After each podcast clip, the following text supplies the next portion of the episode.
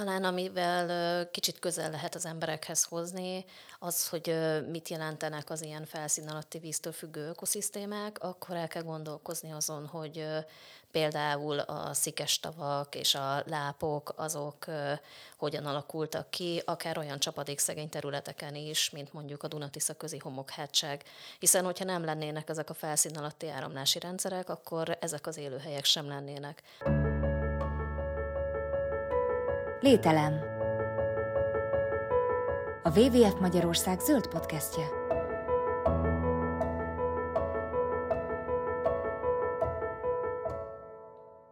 Ez a Lételem a WWF Magyarország zöld podcastja. Én Csurgó Dénes vagyok, a 444 újságírója, és a mai adásban arról fogunk beszélni, hogy mik azok a felszín alatti vizek, miért fontosak, és miért kellene rájuk sokkal jobban odafigyelni, mint ahogy most tesszük. Ugye Magyarország vízkészlete az, az legalább a tavaly nyári nagy aszályok óta folyamatosan téma, mindenkit foglalkoztat, hogy mi van ezekkel a vizekkel, és mi történik, hogyha elfogynak. És mostanában különböző tervezett, rebesgetett ipari beruházások kapcsán is felmerült, hogy mire kellene és mire nem kellene használni Magyarország vizeit, viszont ilyenkor általában folyókról, tavakról, ilyen vízkészletekről beszélünk, és nem annyira azokról a vizekről, amik nem látszanak, ezek a felszín alatti vízkészletek. Erről fogunk ma beszélgetni Dedák Dalmával, a WWF Magyarország környezetpolitikai szakértőjével, és Márlené dr. Szőnyi Judittal, az ELTE habilitált egyetemi docensével és az MTA doktorával. Szervusztok! Sziasztok! Sziasztok! Első körben szerintem jó lenne, ha tisztáznánk, hogy mire, miről beszélünk, amikor a felszín alatti vizekről beszélünk. Ez egy ilyen hogy mondjam, mindenkinek biztos van egy elképzelése, hogy ez mit jelent, de valószínűleg az, az egy rossz elképzelés, úgyhogy szerintem ezt érdemes tisztázni. A legtöbb ember fejébe egy leegyszerűsített képére a felszín alatti vizekről, hát ahogy tanuljuk a középiskolába, vannak, van talajvíz, vízáróval elválasztott rétegvíz, és hát ez alapján minden olyan egyszerűnek tűnik, ami a szemünk elől elzárva a felszín alatt eh, lejátszódik, de hát valójában egy bonyolult eh, rendszerről van szó, amely a vízkörforgalomnak szerves része, eh, összetett folyamatok történnek a felszín alatt, bizonyos helyeken eh, a víz eh, bejut a felszín alá, utánpótlódik, eh, aztán megteszi a felszín alatti útját, és végül valahol ismét belép a vízkörforgalom egyéb rendszereibe, így egy folyóba, egy tóba, vagy az óceánba, vagy éppen elpárolog. És hát mi hidrogeológusok, akik a felszín alatti vizekkel foglalkozunk, megpróbáljuk megérteni a víznek az útját, ami bizony komoly kutatásokat igényel természetvédő szempontból is egy elképesztően fontos munka hidrogeológusoké. Azt látom, hogy a mi szakmánkban elsősorban azokra a vizekre terelődik a hangsúly, amiben cuki állatok vannak, és halacskák úszkálnak, és látjuk azt, hogy milyen szépen csillog a felületük, és megnyugtató, de nem gondolunk bele abba, hogy a felszíni vizeink igen nagy része felszín alól is kap víz utánpótlást, és hogyha a felszín alatti vízrendszerekkel való kapcsolatokat nem tisztázzuk, akkor például egy olyan projektnél, amiben vizes élőhelyet próbálunk kialakítani egy kiszáradt területen, ott nem biztos, hogy sikerrel fogunk járni, vagy az is lehet, hogy még rosszabbat is teszünk, mint hogyha nem avatkoznánk be, mivel hogy a vízrendszereink azok sérülhetnek.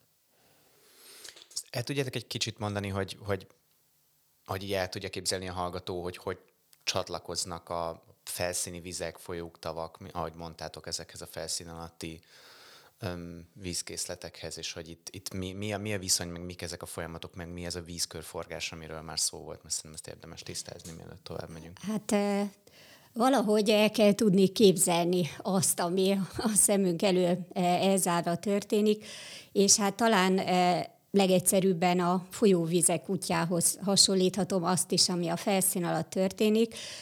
Látjuk azt, hogy a folyó mindig a forrástól a a tengerig folynak a magasabb energiájú hely felől az alacsonyabb felé.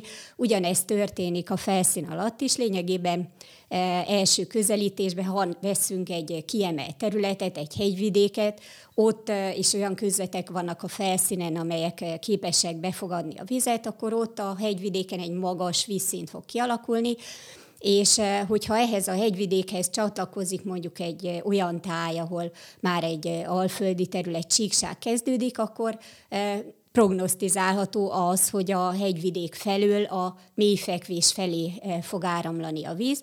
Eh, nyilván ez egy nagy leegyszerűsítés, valójában eh, ezek között, a nagy rendszerek között kisebbek is történnek, amelyek helyi magaslatokat helyi mélypontokkal kötnek össze, és hát ezt az összetett rendszert kell nekünk valahogy feltérképezni és megérteni. Miért is? Azért, mert ebből kapunk választ arra a kérdésre, hogy hogyan is csatlakoztathatók ezek a vizek a felszíni szemünk előtt jól látható víztestekhez. A kapcsolat egyébként még ezt is kérdezted, ez nagyon sokféle lehet. Vannak olyan tavaink, amelyek vizet kapnak a felszín alól. Ezeket hívjuk a végállomásnál elhelyezkedő tavaknak, vagy felszíni víztestnek, vagy inkább ilyen felszín alatti víz szempontjából kiáramlási területeknek, de vannak olyanok is, mint például a Dunatisza köze egykori eh, tavai, hátsági tavai, ott Bugac vidékén, amelyek rátáplálnak a felszín alatti vizekre. Ez azt jelenti, hogy a tó eh, eredendően kapcsolatban volt a felszín alatti vízszinte, de miután a vízszint lecsökkent, eh, elszakadt attól, és kiszáradt, és hiába jut csapadék a tómederbe, az egész egyszerűen elszivárog a felszín alatti vízszint irányába, és azt táplálja. Tehát ilyen módon teljesen elveszítik a kapcsolatokat azzal a forrással, amivel korábban összefüggésben voltak. De lehet olyan is, ahol egyik oldalról vizet kap az élőhely, a másik oldalon vizet ad le. Tehát ez is egy külön feladvány, hogy ezt valahogy megértsük. Talán amivel kicsit közel lehet az emberekhez hozni, az, hogy mit jelentenek az ilyen felszín alatti víztől függő ökoszisztémák, akkor el kell gondolkozni azon, hogy például a szikes tavak és a lápok, azok hogyan alakultak ki, akár olyan csapadékszegény területeken is, mint mondjuk a Dunatisza közi homokhátság. Hiszen, hogyha nem lennének ezek a felszín alatti áramlási rendszerek, akkor ezek az élőhelyek sem lennének. Ráadásul ezek természetvédelmi szempontból kiemelten fontosak, hiszen jogszabály szerint úgynevezett ex lége védelemben részesülnek, vagyis Magyarországon minden láp és szikes tó védett természeti területnek minősül, akkor is, hogyha erről külön jogszabály nem rendelkezik. Úgyhogy ezek nagyon fontos élőhelyek, mm, Elég annyit mondani, hogy lápjainknak ismereteink szerint 97%-a eltűnt az alföldi lecsapolások miatt, és ezek a folyamatok ezek ma is tartanak, a lecsapolás az ma is problémát okoz, és mind a mai napig észleljük azokat a problémákat, amik a lápoknak a kiszáradásához és a szikes tavaknak a kiszáradásához, eltűnéséhez vezetnek. De gondoljunk csak mondjuk a Velencei tó vagy a Fertő példájára, amik szintén részben felszín kapják a vizüket. És a társadalmi haszna vagy felhasználása az mi ezeknek a vizeknek, mert szerintem ezt is lehet, hogy nem, nem annyira tartják fejben az emberek. Hát talán ott kezdeném, hogy ökoszisztéma szolgáltatást nyújtanak. Tehát nagyon speciális élőhelyeket jelentenek, amelyek fenntartják lényegében az összes környezetben élő élőlényt, a mikroorganizmusoktól, a növényeken át a magasabb rendű élőlényekig. Mi a kutatásainkat a, a Duna-Tisza közén kezdtük, és hát hatalmas meglepetést jelentett, amikor ott kitérképeztük az áramlási rendszereknek a, a mintázatát, és akkor egész egyszerűen szoros összefüggést találtunk a e, szikes tavak és a lápoknak a mintázatával. Ezek ott helyezkednek el, ahol a vízáramlások a felszínre jutnak, és ami a különlegességük, hogy nagyon eltérő vízminőségű vizet szállítanak ezek az alulról jövő vízrendszerek ezekbe a tavakba. Ezért ezeket ilyen felszín alatti víztől függő ökoszisztémáként is definiáljuk, melynek az a lényege, hogy az élőlény közösség az, az részben vagy egészben a felszín alatti víz felszínre jutásától függ és hát tudjuk ezeknek a, a területeknek a természetvédelmi értékeit, de ameddig a kapcsolatokat nem tárjuk fel, addig ezzel nem tudunk mit kezdeni. Tehát ha egy csatornát teszünk a, egy ilyen élőhely környékére, akkor akár egy ilyen helyi beavatkozással is az ottani vízviszonyokat meg tudjuk változtatni, és ha például vesszük a Dunatisza köze két érdekes élőhelyét, a, a Kolontó, ez a legnagyobb közép-európai láp, e, a Kelemenszék pedig a Szikes tavak zónájába esik, 13 kilométerre találhatók egymástól, és teljesen más a megjelenésük, a tavak jellege, az élőlény közösségük, tehát minden, ami elképzelhető. Úgyhogy azt gondolom, hogy ha ezek fenntartása a társadalom érdeke, már pedig igen, akkor, akkor ezeket minél jobban meg kell ismerni. De beszéljünk szerintem még az ivóvízszolgáltatásról is, hiszen ha jól tudom, jól tudom, Judit, hogy a magyarországi ivóvizeknek 95%-a a felszín alatti vízből származik? Igen, pontosan, és ez egy nagyon sajátos helyzet itt Magyarországon, hiszen mindenki a folyókra gondol, amikor a vizekről van szó, vagy hát az emberek többsége, de tudjuk azt jól, hogy ami a csapból folyik víz, az, az a felszín alól származik. Tehát bármennyire is valahogy a tudatunkon kívül van ez a régió, mégis minden embernek számolni kell azzal, hogy, hogy bármit is teszünk a felszínen, azzal ezt a vízkészletet befolyásoljuk. És hát a különleges magyar helyzetnek még az is az oka, hogy, hogy nálunk a parti szűrésű vízellátás az nagyon-nagyon nagyfokú. Például Budapesten mindenkinek, aki kinyitja a csapot, akkor olyan víz jön a poharába, ami parti szűrésű vízből származik.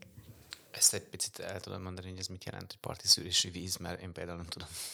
Hát a parti szűrésű víz az azt jelenti, hogy nem a folyóból vesszük ki a vizet közvetlenül, hanem a folyók partján létesítünk kutakat, és a kutak azzal, hogy termelünk belőlük vizet, létrehoznak a felszín alatt egy ilyen tölcsérszerű vízszintsüllyedést. És ez a vízszintsüllyedés, ha bevág a folyómederbe, akkor lényegében a folyómedren keresztül eh, szívjuk be a folyóból a megszűrt vizet, ugyanis a folyó kavics teraszába a eh, kutakon keresztüli víztermelés hatására kialakul egy aktív biológiailag aktív szűrőréteg, amelyben mikroorganizmusok élnek, és ezek megtisztítják nekünk a, a vízünket, tehát jó minőségbe tudjuk termelni a, a vizet, de ennek a hátterébe az áll, hogy persze Budapesten is e, még a 19. század közepe előtt nyersvizet ittak, tehát az aztán kiváltott sok járvány, tehát akkor kezdtek ebbe igazán intenzíven befektetni. Ha jól tudom, egyébként a legendás Bős Nagymaros ügyben is az egyik legfontosabb szempontja Magyarországnak az volt, hogy rendkívül megdrágult volna Budapestnek az ivóvízellátása, hogyha megépítik a duzzasztót, hiszen akkor ezek a parti szűrésű vízbázisok, ezek nem tudták volna betölteni azt a funkciójukat, azt az ökológiai szűrési folyamatot, ami miatt most olcsó, jó minőségű vizet tudnak termelni ezekből a kutakból. Így van, ez egy stratégiai kérdés volt, és sokan a hidrogeológusok közül is e, ezért érveltek a, a megépítés ellen, hogy, hogy hosszú távon ez a viszonylag olcsó hozzáférhető víz, ez Magyarországnak biztosítva legyen. Beszéljünk arról, hogy mi történik ezekkel a, a felszín alatti vizekkel, mik azok a folyamatok, amik veszélybe sodorják, és ugye már említettétek, hogy ezek nem mind új keletű folyamatok, de, de mégis mik ezek, mi történik ezekkel a vizekkel? Hát két oldalról befolyásolhatjuk a vizeinket. Egyrészt mennyiségileg, másrészt minőségileg. Gyakran ez a kettő összefügg.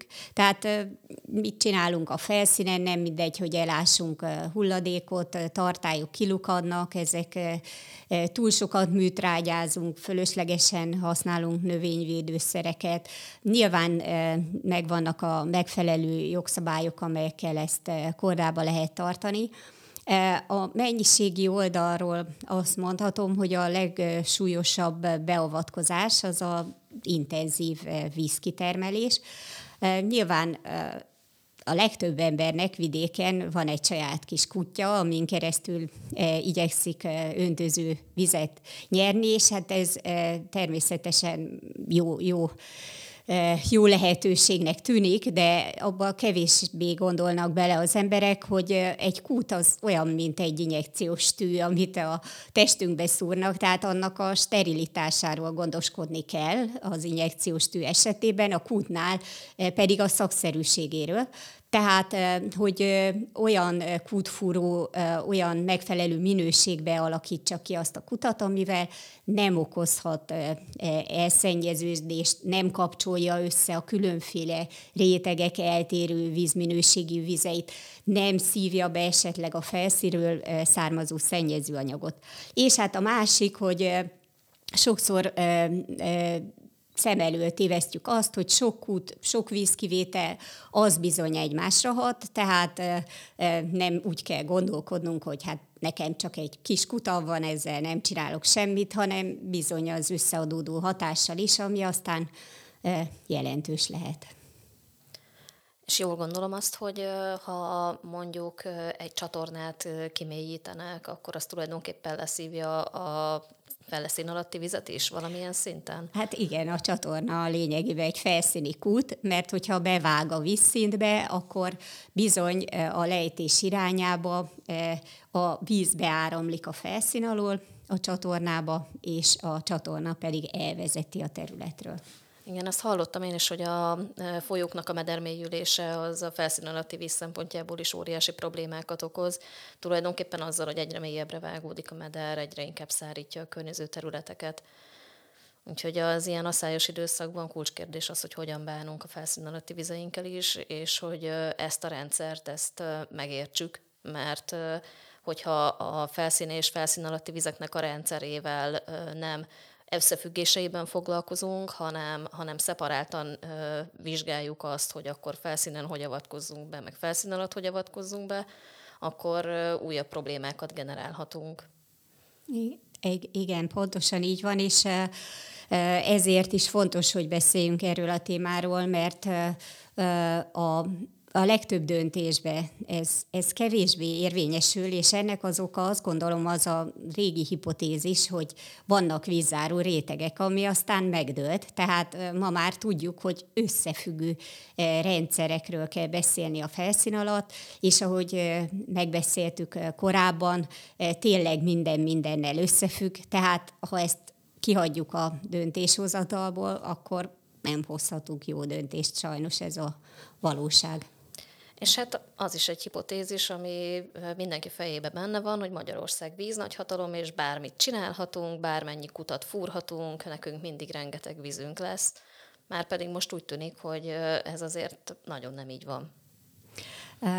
Hát ahol nagy vízkivételek létesültek a múltban, a legismertebb példa az idősebb korosztály előtt mondjuk a Dunántúli középhegységbe lejátszódó bányászati tevékenység, ott bizony 100 méter mélységre is lesülyeztették a bányászat miatt a vízszinteket, ami aztán források elapadásához, számottevő vízszintcsüllyedéshez vezetett, például a tatai fényes források is elapadtak akkor, illetve a hévízi turizmus is bizony akkor nagyon megsínlette azt, hogy a tóforrást tápláló víz összetétele, hőfoka is megváltozott, és hát ezért kellett annak idején bezárni a bányákat. Tehát nagyon fontos, hogy hosszú távon kell, és térben nagyobb kiterjedésben gondolkodva döntéseket hoznunk a felszínalatti vizekről.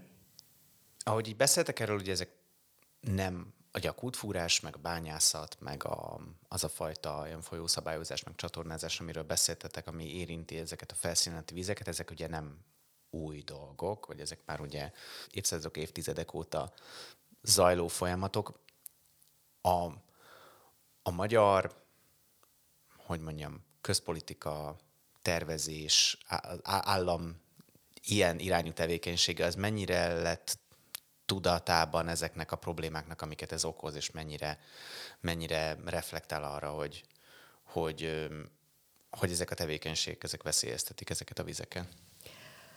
Hát elég régóta dolgozom a, a mondjuk így a szakmámban, és, és én, én oda vezetem vissza ezt a dolgot, hogy lényegében nem tud tudott megváltozni a, a szemléletünk a felszínati vizekkel kapcsolatban.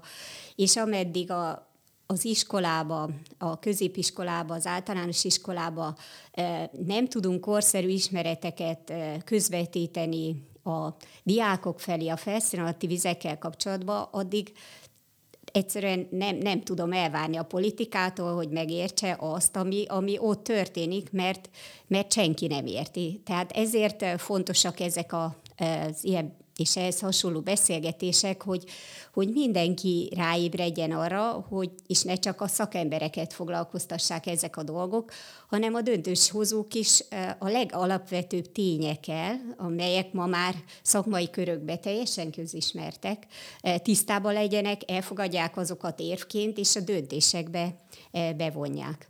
Ez egy hosszú folyamat, hát még az elején vagyunk, azt hiszem. Egyébként a természetvédelmi szakmában is, ahogy említettem, erősen felszíni vizes túlsúly van.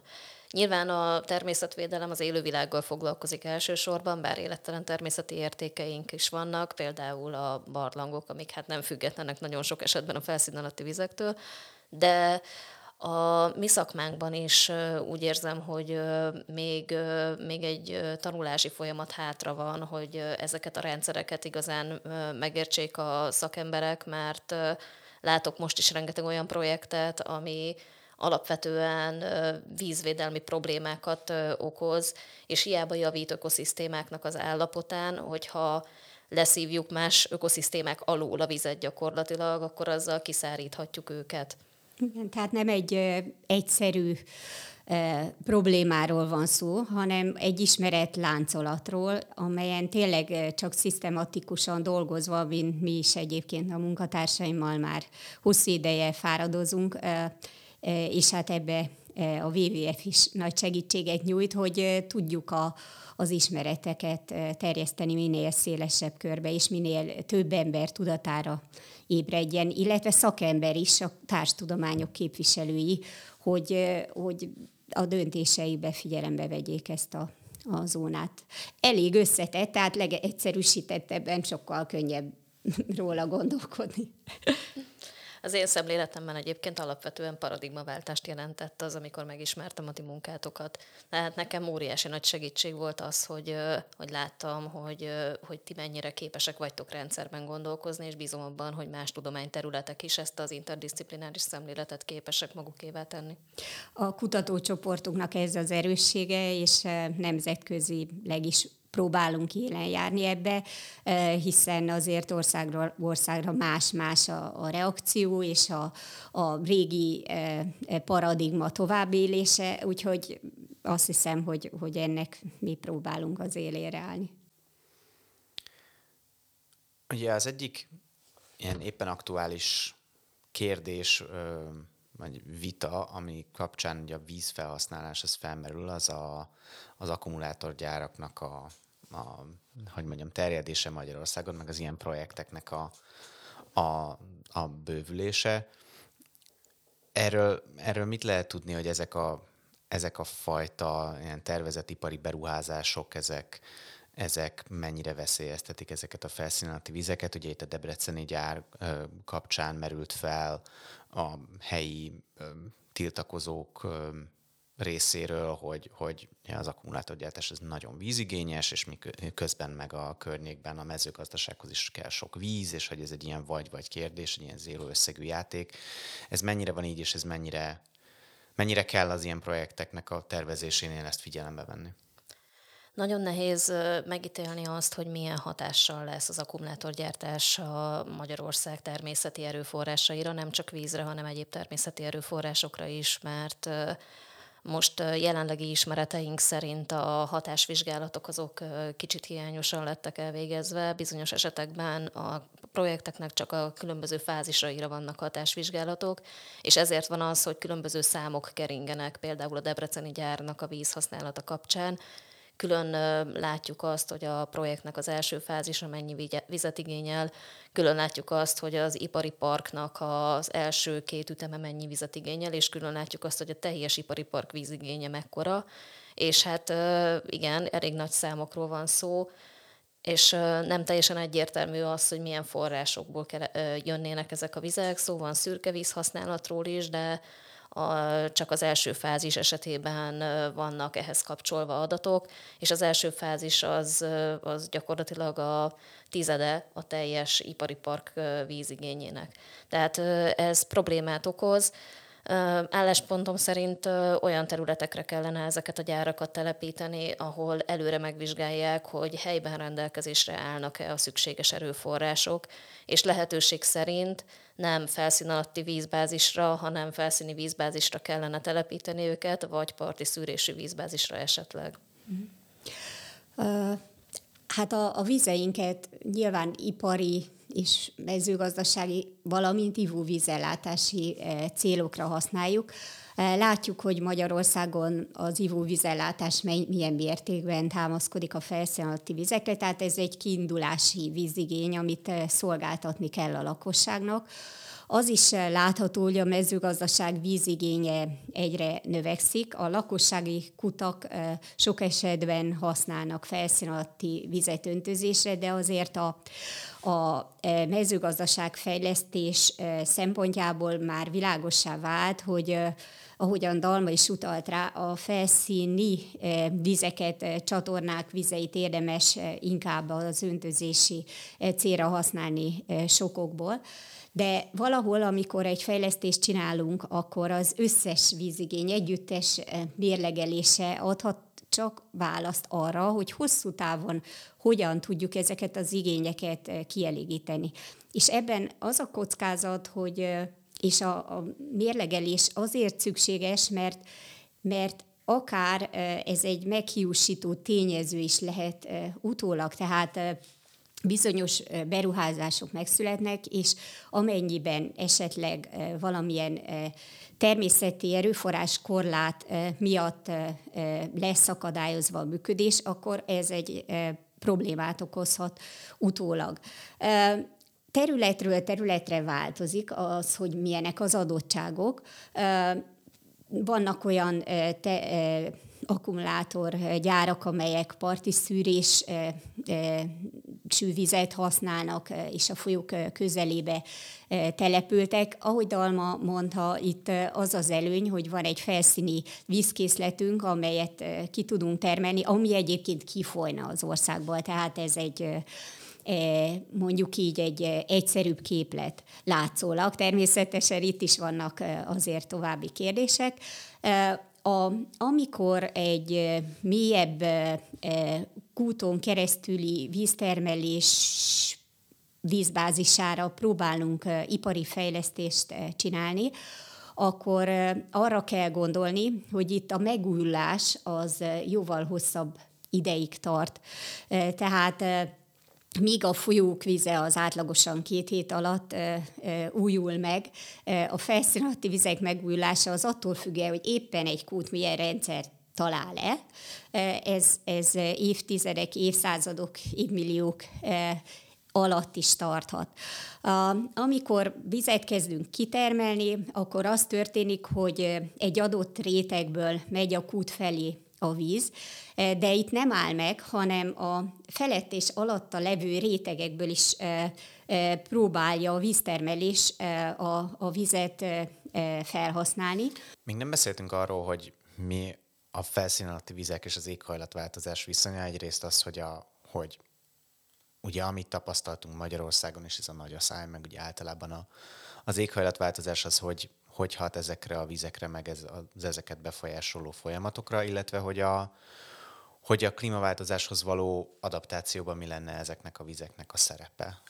Az elmúlt 150 év legnagyobb asszája volt ismereteink szerint a tavalyi asszály, és azért ez rámutat olyan problémákra, amiket eddig a viszonylag kiegyenlített csapadék az, ha nem is elkendőzött, de legalábbis tünetileg kezelt.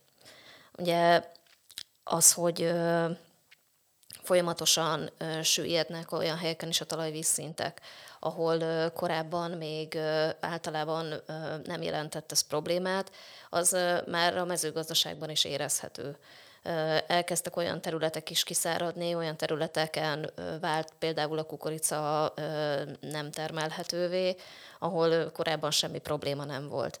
A klímamodellek ezeket a szélsőséges változásokat, amiket most tapasztalunk, későbbre prognosztizálják, de azért egy kis ízelítőt kaphattunk abból, hogy mi vár ránk a jövőben, és azt is látni kell, hogy ez nem csak melegedést jelent, hanem azt is jelenti, hogy a víznek a körforgása felgyorsul, és sokkal intenzívebb csapadékhullásra lehet számítani, és sokkal szélsőségesebben fog ez időben is megjelenni, ami pedig nem segíti azt a helyzetet, hogy szépen lassan beszivárogjon a felszín alá a talajba a víz, a csapadék, és ezért aktívan kellene tenni, hogy segítsük azokat a folyamatokat, amik a felszín alatti vízkészletek megújulásához is hozzájárulnak.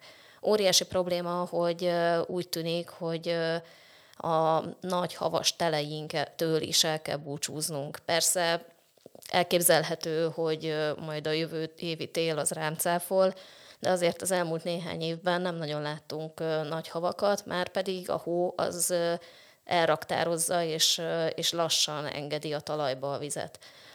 Azt is látni kell, hogy ami ugye a úgynevezett telítetlen zóna, a talaj nedvesség tulajdonképpen, az mezőgazdasági szempontból kiemelten fontos, hiszen onnan tudják a növények fölvenni a vizet. Hogyha a talaj nedvesség az csökken, akkor attól függően, hogy milyen talajon gazdálkodnak a, a gazdák, a, attól függően ö, romlik a termelési lehetőség. Tehát ö, az lenne a cél, hogy a talajban is minél több vizet meg tudjunk fogni, tudjunk tárazni. Az intenzív csapadékhullások ezt, ezt rendkívül megnehezítik. Szerencsére vannak olyan módszerek, amik segítik azt, hogy, hogy a hirtelen lezúduló vizet azt beszivárogtassuk, de ehhez területeket kell áldozni.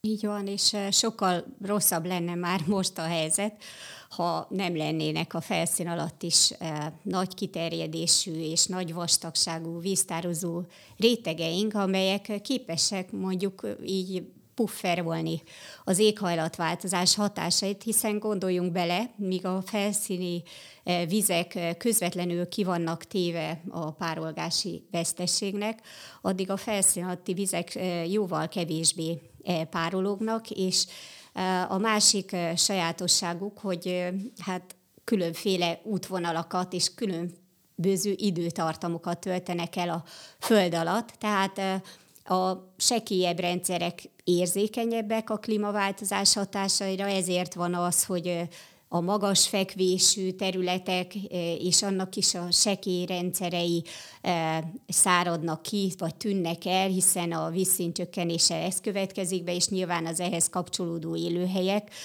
pusztulnak el legjobban, míg azok, amelyek nagy áramlási rendszerek kiáramlásánál vannak, azért, azért fennmaradhatnak hosszú ideig.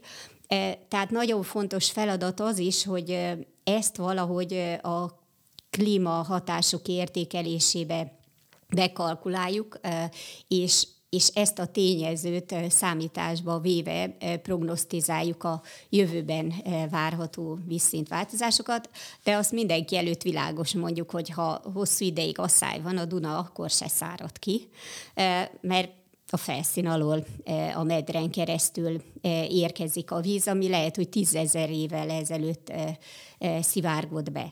De a felszín alatti térész arra is alkalmas, és hát ezt már számos országban látjuk, hogy betározzuk oda a vizeket, azokat a fölös vizeket, amelyek, amelyek a heves csapadékú időszakokban keletkeznek, és amelyek egyébként elhasznál, el, el folynának az országból. Tehát nem csak arra van mód, hogy a felszínen tározótavakat létesítsünk, dombvidékeken mondjuk elgátoljuk a medreket, és ott is ilyen dombvidéki tározókat létesítünk, vagy például a folyó medrek, nagy folyóink mellett a holtágak kon kívül az, akár a mélyfekvésű területekben e, meghagyjunk ilyen vizes élőhelyeket, hanem a felszín alatt e, is betározhatjuk a vizeket. Nyilván itt e, nagyon fontos minőségi követelményeknek eleget kell tenni, hogyha ezt a technikát akarjuk alkalmazni. De gondolom sokszoros a felszín alatti tározókapacitás, mint a felszíni. Így van, illetve hát a legegyszerűbb tározási lehetőség a talajzóna és a vízszint közötti eh, térésznek a kihasználása. Vannak olyan helyek a világon, ahol 50 méter mélyen van a vízszint. Nyilván eh, örülnénk, ha mi nem erre felé mennénk. Hát ott eh, hatalmas tározótér áll rendelkezésre, de nálunk már a Dunatisza közén is olyan mélységet ért el bizonyos helyeken a vízszint, hogy ott is nyugodtan kihasználható lehet körültekintő módon a vízpotlásra ez a térész, de akár a telített zónába is, tehát a mélyebb rétegekbe is tudunk injektálni vizet, és ott betározni. Hát és hogyha már klímaváltozás, akkor azt is figyelembe kell venni, hogy ezek azért jóval kevésbé párolognak. Tehát azért az egyre gyakoribb hőhullámok a felszín alatti vizeket kevéssé érintik.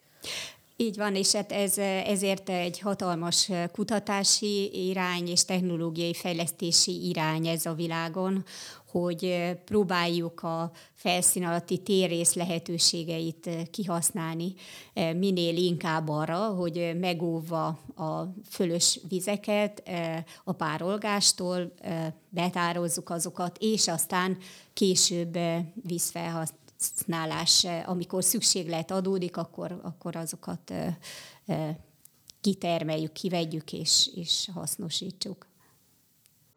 És mit kellene meg lehetne tenni azért, hogy, hogy egyrészt, hogy ez a ilyen injektálás, meg ilyen felszínalatti víztárolás, ez így, ez így kivitelezhető legyen, meg hogy általában jobban megóvjuk ezeket a vizeken? Hát a konkrét kérdés, hogy a felszínati víztárolás megoldható legyen, ez egyrészt technikai kérdés, tehát a módszereket meg kell ismerni, ehhez szükséges természettudományos és mérnöki tervezés, illetve szabályozás. Tudomásom szerint már Magyarországon is zajlik olyan munka, ami a nemzetközi trendekkel összhangba ezt a szabályozást próbálja kialakítani, de de az emberek saját maguk is sokat tehetnek azért, hogy, hogy a saját településükön, illetve akár a saját házuk, a életterükön minél hatékonyabban használják a lehulló vizet, és, és próbálják elraktározni. Igen, és hát a felszín alatti vizeknek a megóvását azt két irányból is érdemes megközelíteni. Mindkettőről beszéltünk, ugye, de azért érdemes hangsúlyozni, hogy a víztakarékosság az egy elengedhetetlen szempont, és hát óriási terünk van víztakarékosságra. Hogyha csak a lakóházaknál maradunk, akkor gondoljunk csak arra, hogy a WC-t értékes felszín alatti vízkincsel húzzuk le, ami elképesztő dolog és ezen viszonylag könnyen lehetne változtatni, hiszen ha más nem, akkor szürke vízzel is el lehetne távolítani azokat a csúnya dolgokat, amiket ott hagyunk. És hát Természetesen mezőgazdasági és ipari víztakarékossági megoldások is léteznek, ezek mind technológia kérdései, ezek rendelkezésre állnak, hogy hatékonyabbá tegyük a rendszereket. Nem mindenhol kell lesőztető öntözést használni, a legnagyobb hőhullám közepén például. Gazdának is jó, hogyha kevesebb vizet használ, megjegyzem.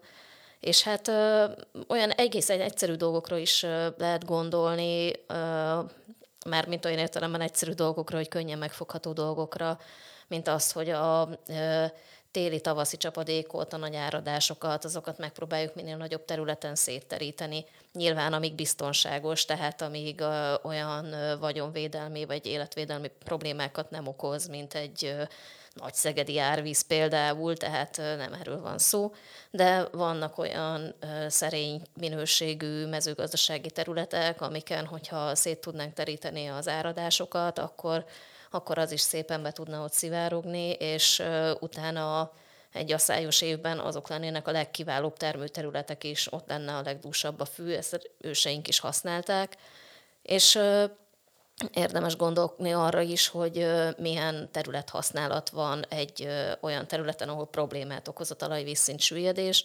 Például a homokhátságon nem feltétlenül jó az, hogyha erdőket, faültetvényeket telepítünk, mert az rengeteg vizet elpárologtat, gyakorlatilag kiszívja a talajból a vizet hanem érdemes lenne gyepekre váltani bizonyos területeken. A gyepek, a fűszálak azok segítik a víz beszivárgását. Egy csupasz szántóterület is gyakorlatilag levezeti a vizet a talajról, mert nincs ideje beszivárogni, nincsen olyan dolog, nincsen olyan talajborítás, ami segítené azt, hogy a víz a talajba kerüljön. És hogyha ezeken a területeken talajtakarás van, vagy gyep van, akkor, akkor rengeteg vizet meg lehetne fogni úgy a talajban, hogy nem okoznak kárt és problémát. De ezekre tudatosan oda kell figyelni. Szerencsére egyébként az agrártámogatási rendszerben vannak előrelépések, és hogyha kellő tájékoztatást és ösztönzést kapnak a gazdálkodók, akkor nagy területeken óriási eredményeket lehetne elérni.